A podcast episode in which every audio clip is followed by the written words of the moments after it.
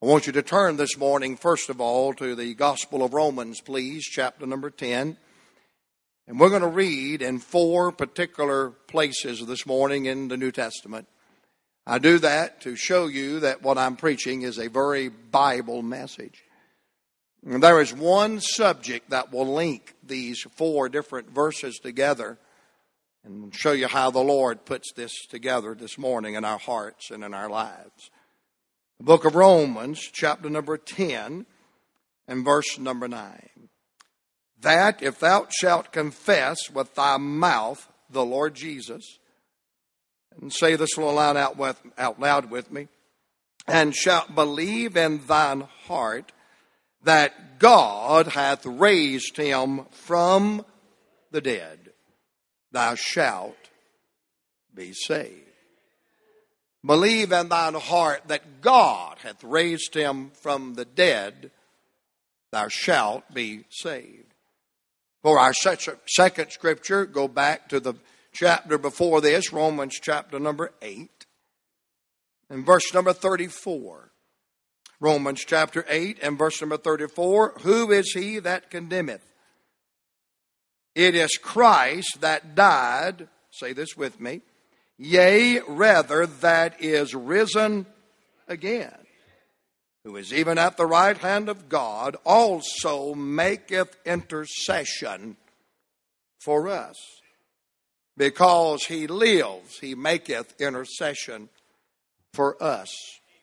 For our third scripture this morning, turn back to the Gospel of John, please, chapter number 14 and verse number 19. John chapter 14 and verse number 19. Yet a little while, and the world seeth me no more. But ye see me. And say this line out loud with me. Because I live, ye shall live also.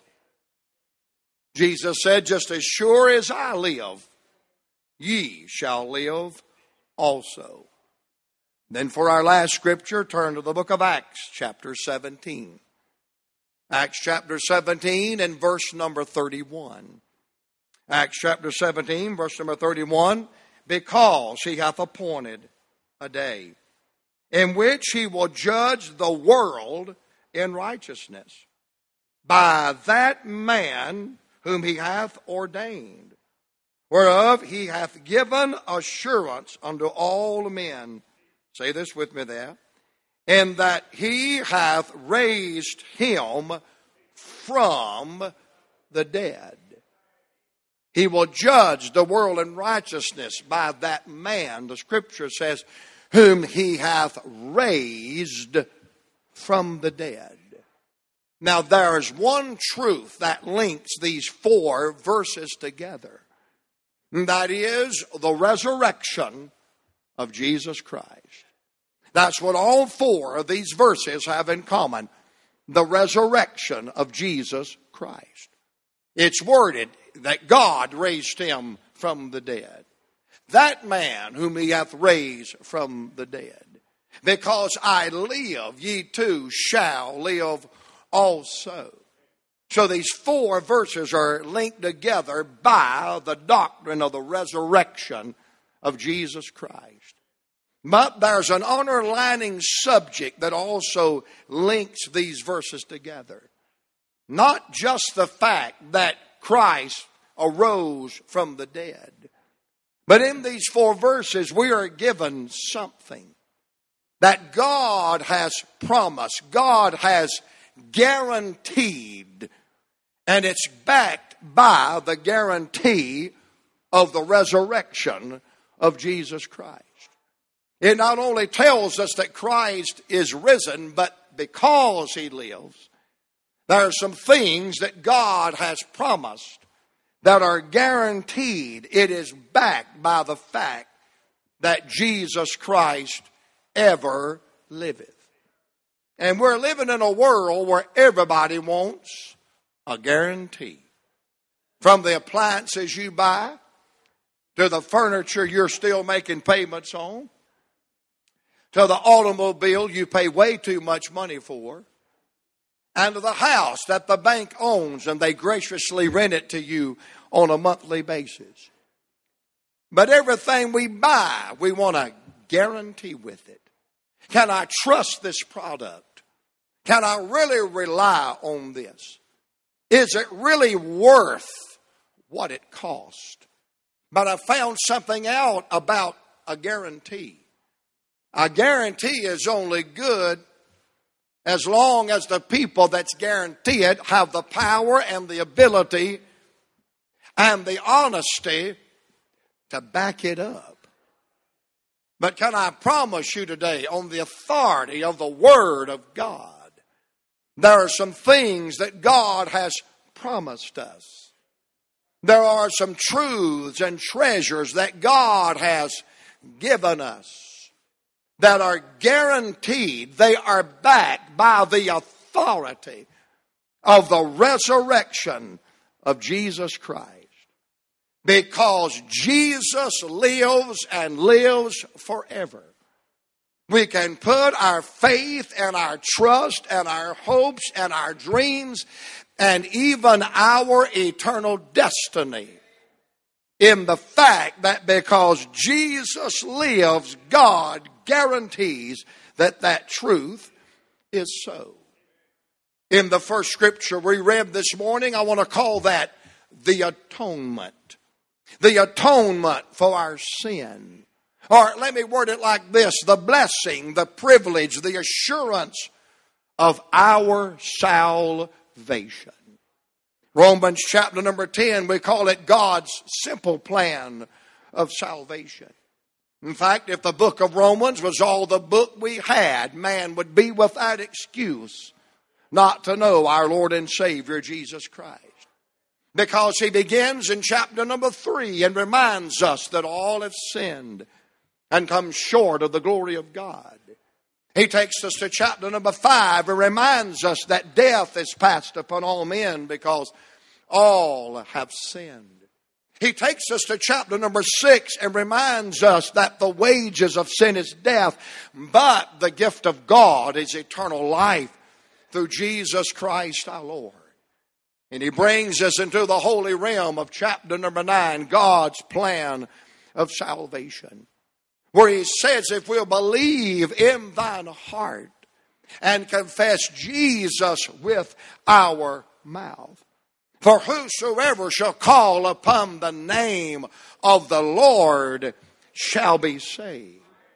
Because he said in the verse that we read, we believe in our heart that God the Father hath raised him, God's Son, Jesus Christ, from the dead. People say to me all the time, Brother Joe, the salvation you preach, it sounds like you're pretty assured of it. I am very, very assured of my salvation. You say, well, Brother Joe, how can somebody be so positive and anchored and assured that their salvation is real and they know God and they have a relationship with God through His Son Jesus Christ and one day heaven's going to be their home. How can you be that assured?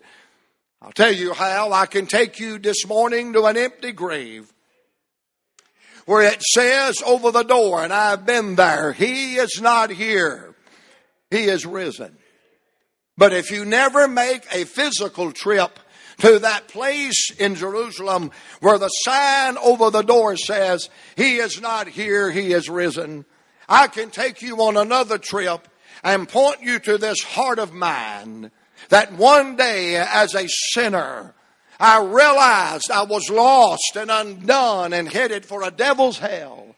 But I put my faith and trust in what Christ did upon that cross and that he shed his blood and fulfilled the very laws of God and satisfied the demands of God justice and mediated the demands of God's holiness. And on that third day arose from the grave, swept out an empty tomb. And because my faith and my trust is in a living Savior that God raised from the dead, I can have salvation, a no so salvation and a personal salvation and a forever salvation because my hope is built on nothing less than Jesus' blood and His righteousness.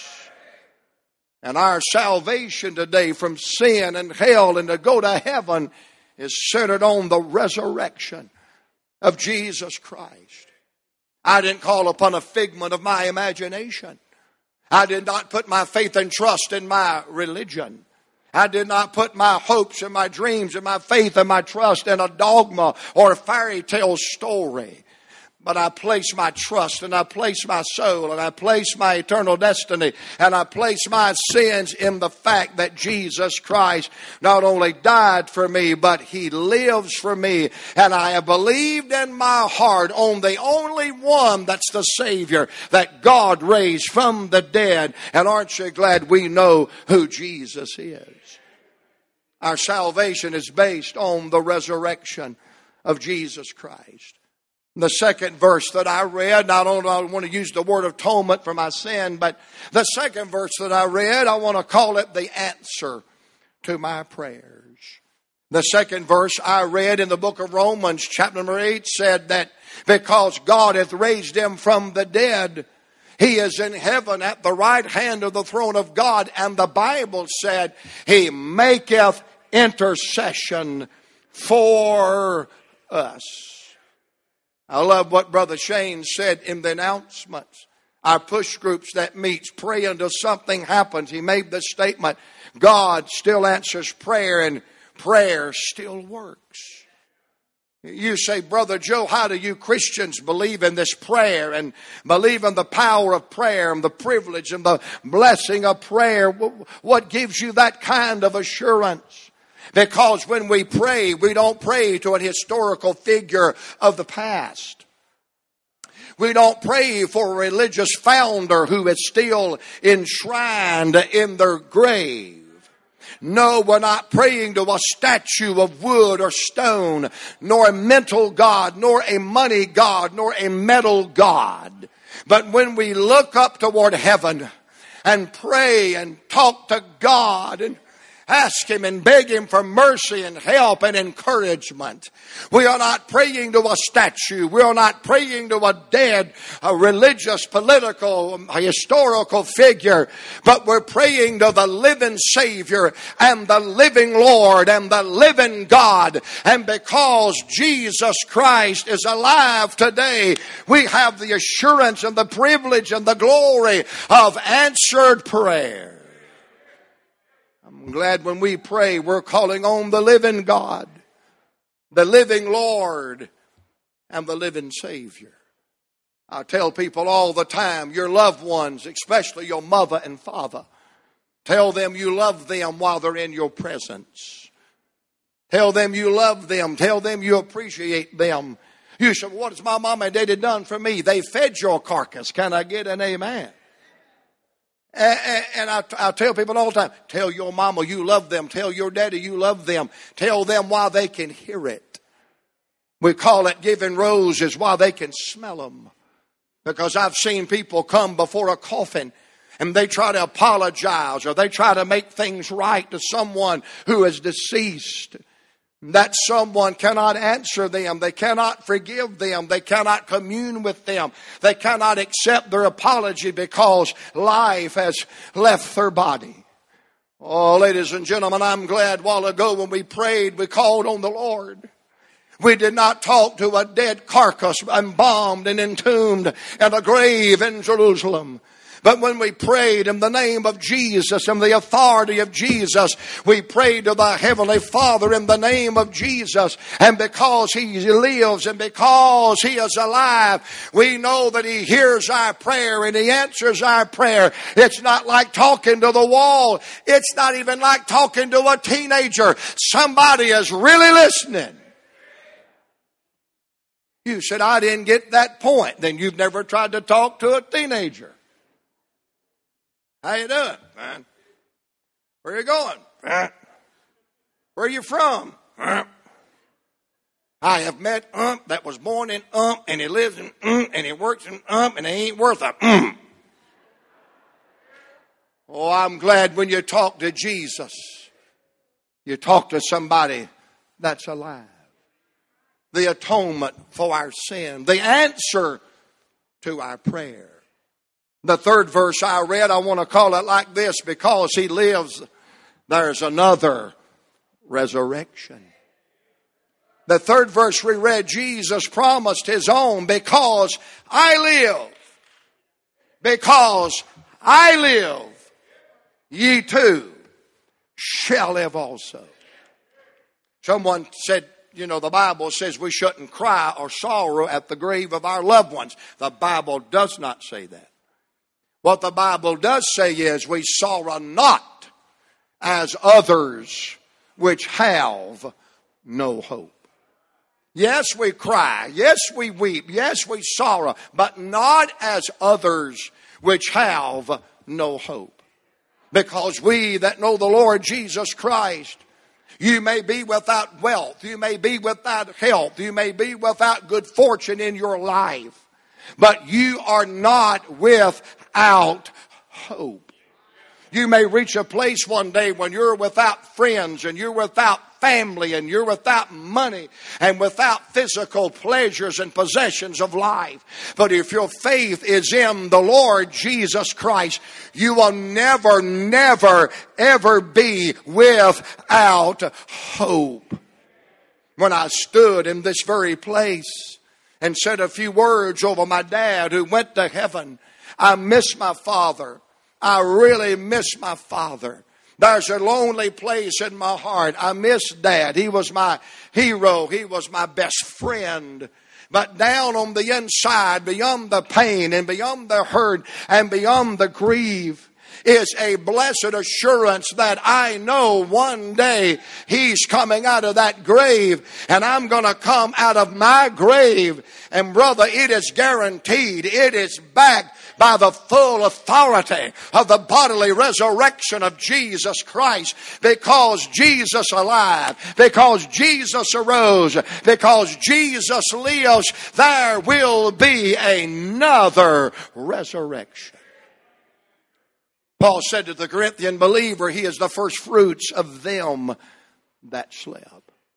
Ladies and gentlemen, because Jesus lives, I'm glad we have the blessed assurance that we shall live again. I looked down here and I saw Brother Daniel crying during the singing. And I know what's on his heart. I know what's on his mind. His son Corey, the last time for him to be in church was a year ago today. It was on an Easter Sunday. And he got to come to church with his family on Easter Sunday. By Thursday morning, he was in a terrible car wreck. And months later, he passed away and went on to glory. The reason why he can sit here today and not lose his mind and lose his sanity. During that same time, his father, a godly man, got sick and died and went to heaven. And I'm sure today a lot of memories, Daniel, are flooding your heart and flooding your mind, and maybe even the voice of the evil one trying to torment you. But the reason why he can sit there and stay in his right mind, there Hallelujah. There is a hope. There is a hope that's anchored deep in the heart of his soul. And you say, what is it based in? The riches of the family? No, I don't think they're that rich. If they are, I want to get included. No, it's not. Well, well, they must own a big this, or they must have a whole. No, no, no, no. In their heart, there is a hope. There is an assurance that this is not the end. No, no, no, this is not the end. And Horace, don't you take this wrong. The doctor nor the undertaker has the final word. Neither does the preacher have the final word as we do the committal and we say we commit this body to the dust from which it came in Jesus' name, amen. The doctor doesn't have the final word. The preacher doesn't have the final word. I want to know who's got the final word. Jesus said, because I live, you too shall live also. And may I remind you this morning, just as sure as Jesus walked out of that cemetery, one day another resurrection will come and the dead in Christ Christ shall rise again. You say, how can we be so positive about that? It's guaranteed. And it's backed by the authority of the resurrection of Jesus Christ. The atonement for sin, the answer to prayer, another resurrection. But the last verse we read this morning, ladies and gentlemen, Acts chapter number 17, write this down an appointment to a day of judgment. An appointment to a day of judgment. Acts chapter 17 and verse number 31 to me is one of the most powerful verses that's connected to the resurrection of Jesus Christ. A lot of times it's an often overlooked verse connected to the resurrection. We get caught up in them verses because Jesus lives, man, we're going to live because Jesus lives. He's at the right hand of the Father because Jesus lives. He's our great high priest because he lives. We have someone that answer our, and I want to say amen to that and hallelujah to that. But this verse is often overlooked.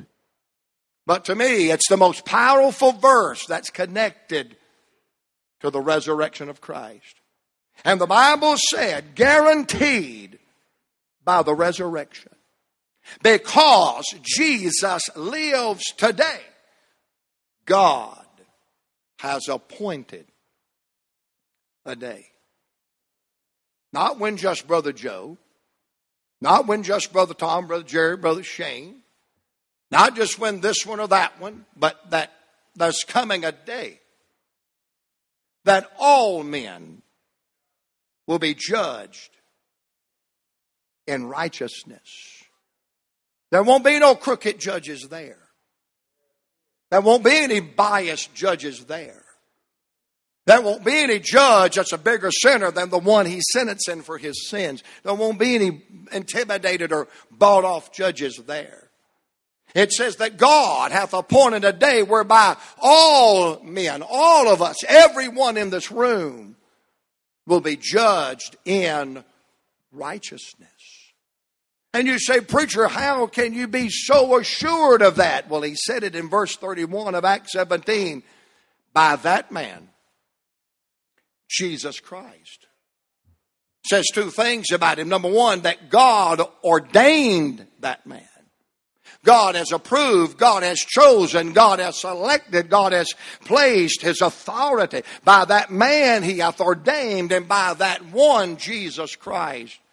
Listen what it says, whom He raised from the dead. Can I say it to you like this this morning? Just as sure, just as sure as Jesus lives, and He does, you believe the Lord's alive and well. You believe He lived just as sure as He lives, just as sure as there is an empty grave. Just as sure as He saves those who call upon Him.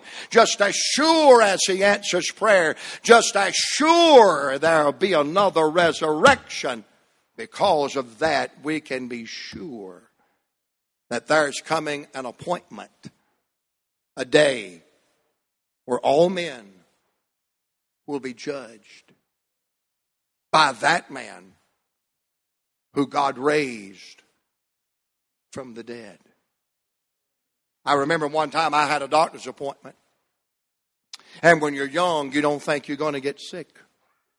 And then one day you wake up and you're sick and you don't even know where and you feel bad because you don't know where and you're going to be sick tomorrow. You just know before you get up. One of my children looked at me a while back and said, Dad, you've gone to the doctor every day this week. I said, Shut up. Because I used to say to my mom and dad, You got to go to the doctor again, got to go to the doctor again. How many times you going to go to the doctor? And all you young, flaming people in the prime of your life, get your AARP card out. You're on your way too. But I got afraid to go. It was about my back. Some one, one of my members come up to me and said, oh, "You don't want to go to that doctor? He paralyzed my friend." Thank you. You have the gift of encouragement. You must be an original Baptist. He said, What'd you do, preacher? Did you go on anyway? No, sir, I canceled that appointment. When that receptionist said something wrong, I said, Yeah, I got a bad report today. I didn't lie. I did get a bad report. The bad report is that dude paralyzed the guy before I got in there. And I broke my appointment. I know a lot of people have called and canceled. You book a vacation, you book a motel room. The first thing you say, What is your cancellation policy? Well, if you're called within 48 hours, you know, there are some appointments you can break. I read the other day where a young lady was at the altar. I, I mean, a young man was at the altar, and they were playing the great introduction song, Here Comes the Bride. The bride never came. He waited 10 minutes, he waited 15 minutes. He told the best man, Go see what's keeping her. He came back and said, She called a cab, dude. She's gone. There are a lot of appointments in life you can break, reschedule, or just not show up. Well, ladies and gentlemen, listen to Brother Joe this morning in the name of the Father, the Son, and the sweet Holy Spirit. There is an appointment that you cannot break. There is an appointment that you cannot reschedule. And there's an appointment that you can be a no show because the angel of God will bring you there. And there is a judgment. Can I remind you this morning because Jesus lives, there's a heaven to gain and a hell to shun. And we're living in a world of chaos. We're living in a world of confusion. And the world says, have this and you'll know peace. Drink this and you'll have peace. Experience this and you'll have peace. Try that and you'll have peace. And people spend their whole life looking, searching, trying, experimenting with truth and satisfaction, trying to find something that will give them hope of eternal life. Ladies and gentlemen, you can search this world over.